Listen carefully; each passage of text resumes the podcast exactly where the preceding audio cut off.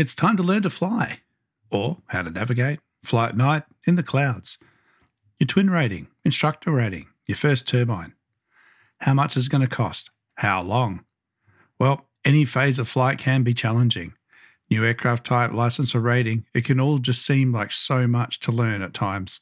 But it doesn't have to be complicated or overly difficult if you adequately prepare.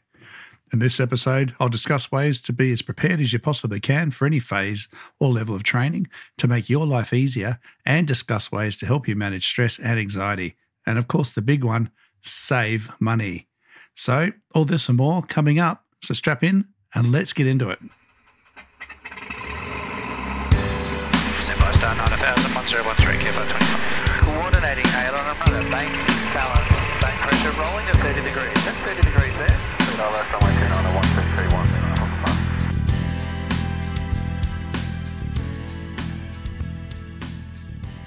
G'day everyone, welcome to episode 7 of Flight Training Australia, the podcast about flight training in Australia. I'm your host, Trent Robinson, and thank you for joining me. I hope you all had a fantastic Christmas, got lots of goodies. Finally got that old crusty headset replaced, electronic flight flag subscription, or even some new sunnies. For those of you that don't know me, I'm a flight instructor, flight examiner and head of operations up here in Darwin in the Northern Territory. Thanks to everyone so far that's left me a review on Apple Podcasts. I really, truly appreciate it. It's been great to read your comments. It really does help the podcast show up in searches and let others find it, and also that you're enjoying it. So if you are liking what you hear, please subscribe on your preferred podcast channel. And if you can, leave a review. If you're not sure where you can do that, go to flighttrainingaustralia.com.au. It will show you all the podcast service available. So before we get into today's episode, a quick little update from last episode on applying for a job in aviation. I kid you not, that day I received a resume from a young pilot looking to start their career, which sadly fell on deaf ears. It had their name and the fact that they're a grade 3 instructor at the top, and that is it. No hours, no ratings, endorsements, nothing. Just other useless, needless information that just unfortunately didn't get read. Honestly, guys, it's not that hard. Please back yourself and all the time and effort you've put into your training and get some help getting your resume put together. Ask your parents, research online. It's not hard. And if you haven't listened to episode 6, get on it. Tell your friends and make sure you use the tips in there. I'm working hard on my website at the moment and we'll have a template for you all to use and modify soon. But until then, please do some research and make it easy for your future employer to find the info they need so they can give you a job. All right, so let's get into this episode's topic, being prepared and how to save money on your flight training. Now, before anything else, let's just get one thing really clear. Saving money doesn't mean doing it on the cheap. Me personally, I've never wanted to or tried to be the cheapest, just the best at what I do. If I can be the best I can be, then you will get the best value for money, whatever that amounts to. But what if you can get a 172 for $80 less at another school? Well, maybe you can, and maybe the instructors are $40 an hour cheaper. But how flyable is an $80 less an hour aircraft if it keeps breaking down? Or the experience level of those other instructors? Make sure you find out who you're flying with, what their experience is, what other students think about them, and what aircraft are available. And don't just go for the cheapest option. On the same token, it doesn't mean that the most expensive is also the best either. Check out the online forums, get a feel for who's doing a good job and who's good value for money, and give them a go. So handing money over in small amounts is obviously a great way to save money. But the main factor in all this is going to be someone else you may know. You. You've all heard the 5 Ps. Prior preparation prevents poor performance. And it's true. I don't understand why students show up, especially when they've already done some training and should know better, expecting me to do all the work for them. It's just not how it works. We are instructors. We will guide you and teach you and give you all the information and lead you to where the rest of it is. But at the end of the day, you've got to do some work too. Even if you're just starting out with your initial training, once you've done a few lessons, you should have a pretty good idea of how each lesson is structured and how you can prepare and what to read up on before you turn up to each lesson. So let's have a look at some options. Firstly, get your hands on any textbooks, flight manuals, training guides or notes you can get your hands on. And don't be a tight ass. If you can't find them, buy them. Yes, aviation costs money. Get used to it. Check Facebook groups or notice boards in your local school. There's constantly textbooks and training materials being sold secondhand or thirdhand once people have finished their exams and don't need them anymore. The good thing about aviation is they all pretty much fly the same way they always have. So it's only things like air law that really gets out of date. So even if they're an older book, you'll generally find the majority of the information in it is going to be good. So what do you do with these books? Well, initially, you might be like some students I know who get all excited and read the whole thing or read everything but the bit that's actually relevant to the training they're about to do. Again, the 5 Ps. Read the relevant sections related to your next flight or two so that you know what's going to be taught, what questions you're going to be asked, what's the information that's most relevant to what you're about to undertake. The thing to understand here is the more you understand and know when you aren't paying any money to an instructor means you're going to save money. Yes, you can pay me by the hour or the minute to give you all this information yourself. But why would you do that when you can do most of it yourself? Then come to me or your instructor and ask them specific questions about the little bits you didn't quite understand. I've always been a firm believer that trying to read a textbook is one thing, what weight to give information in the textbook, how to really understand certain parts of it. Sometimes that just needs to be explained by someone who knows what they're doing. The two go hand in hand. So you can save on briefing charges.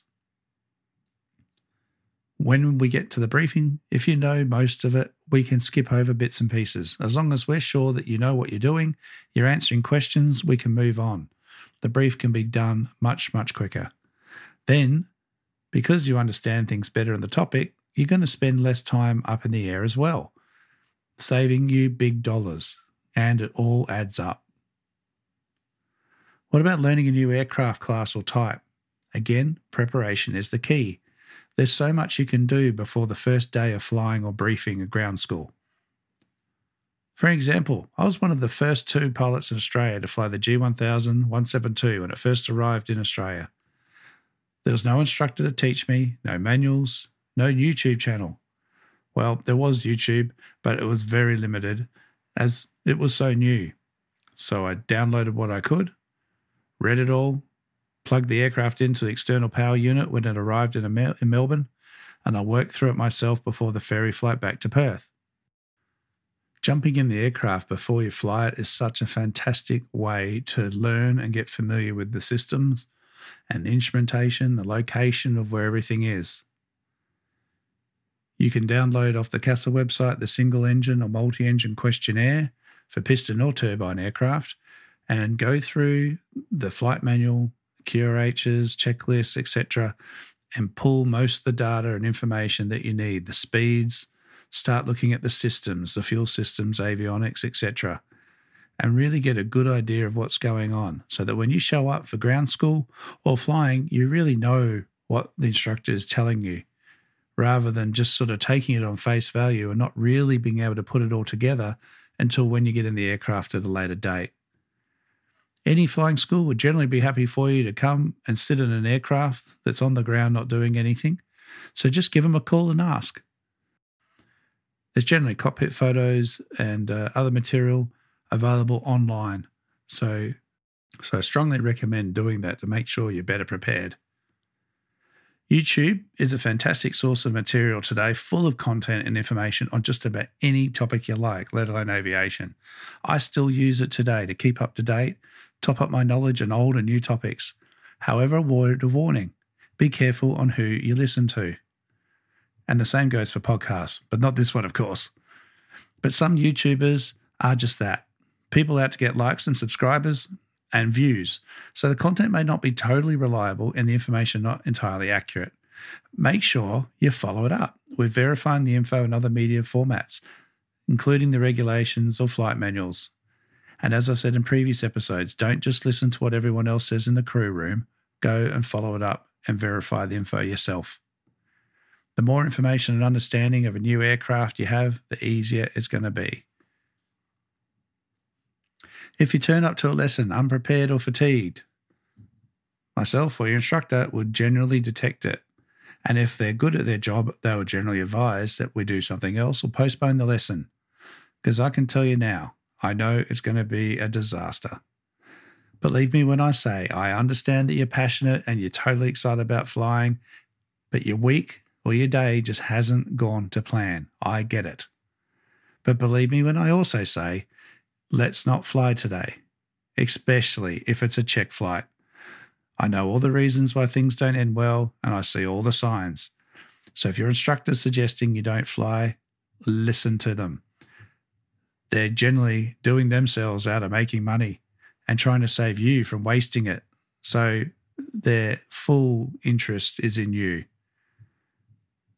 Don't waste money, especially when down the track, when you're flying a twin or a Baron, for example, and the lesson's costing upwards of $2,500. I'd rather you give me that money so I could spend it far more wisely. If you're about to embark on a follow-up course and it's been a while since you've flown, then get yourself up to speed before starting. Don't use the course to try and get up to speed. It never works. For example, if you haven't flown for some time and you want to start a night rating, how are you going to do it in the dark when you can't even do it efficiently in the daytime? Any new course of training is assuming a base level standard, a base level knowledge and understanding of flying skill. It's not there to try and get your skills back up to speed. I can't add to your existing skill set if that skill set's not even there to begin with. All right, remember, it's all about being prepared and those 5 Ps. Get yourself up to speed, do some reading, get your knowledge up to speed, ready to receive the good stuff. And the course will be so much simpler and you'll save money rather than having to repeat lessons. How about practicing in a flight simulator? Well, it's a great tool if it's used correctly. Even in ab initio lessons, I remember the very basic Microsoft Flight Sim. Graphics were crap. It didn't have anything like today, but for the skill sets you could use to practice your turns and your climbs, descents, power, attitude, speed, trim, all those little mnemonics and things. It was fantastic. And even better as we move along to instrument flying and night flying. Now we've got full-blown photorealistic graphics for navigation, for VFR. All right, so absolutely a great tool. But practicing bad habits is negative learning and can actually cause you problems. So make sure you keep it simple and based on what you've actually been taught and understand first. This obviously applies at the instrument rating level even more so. I won't let a student use the sim to practice until we've completed several sim sessions first, so they don't practice the wrong thing. This is very evident when we go flying and they start doing something new. It's nothing I taught them, and it turns out they were teaching themselves the wrong thing. They just misunderstood. You don't need all the bells and whistles, just a basic computer capable of running Microsoft Flight Simulator or X-Plane, for example, a flight model matching your training aircraft, with a cockpit layout as similar as possible to yours. You'll need, as far as controls, at the very least, a joystick or a control yoke. Trying to use the keyboard or a mouse just is highly distracting and you'll end up not using it and walking away. So there is a little bit of expense getting set up, but you can use it throughout your training from basic to advanced, and it definitely can be a money saver in the long term. All right, so some of you are thinking, all right, this is all great, Trent, but how does this stop me freaking out and getting stressed? Well, through adequate preparation. This will go a long way in helping your stress levels. Usually once you arrive at a lesson unprepared, this is going to be your main source of stress. Lack of understanding of what's going on in flight, how the aircraft will behave, what were the speeds I was meant to be, oh, I've got to put the undercarriage down, what was the gear limit again? This can all cause stress and anxiety. Trust in your instructor and the process. They are trained to deal with students from all backgrounds and learning styles. Prepare, they'll fill in the gaps, and you'll get through just fine. If your instructor isn't helping, then talk to them. Or if that's not working, ask for a more experienced instructor to help you get over the hurdle. You'll know if you've been honest with yourself and prepared yourself adequately. And if you don't, it will do one of two things: cause you stress or waste a lot of money, or worse, both. Learning to fly takes personal investment, both in your time and money, and there are ways to limit both. It is a crying shame, as I said, when I have to reteach a student something twice or more simply because they couldn't be bothered doing some study in between lessons. It's a waste of time and money, so just don't do it. Remember, stress is natural. It's the body's way of sharpening focus, increasing stamina and alertness so you can rise to challenges and face tough situations. It is productive stress. But unproductive stress can cause you health issues and other problems. So it's important to be able to relieve or manage that unproductive stress. And this is where preparation is the key. All right, so there's some good tips in there on being prepared, how to get prepared, and simple ways you can save some money in your training. Remember, cheapest isn't always the best.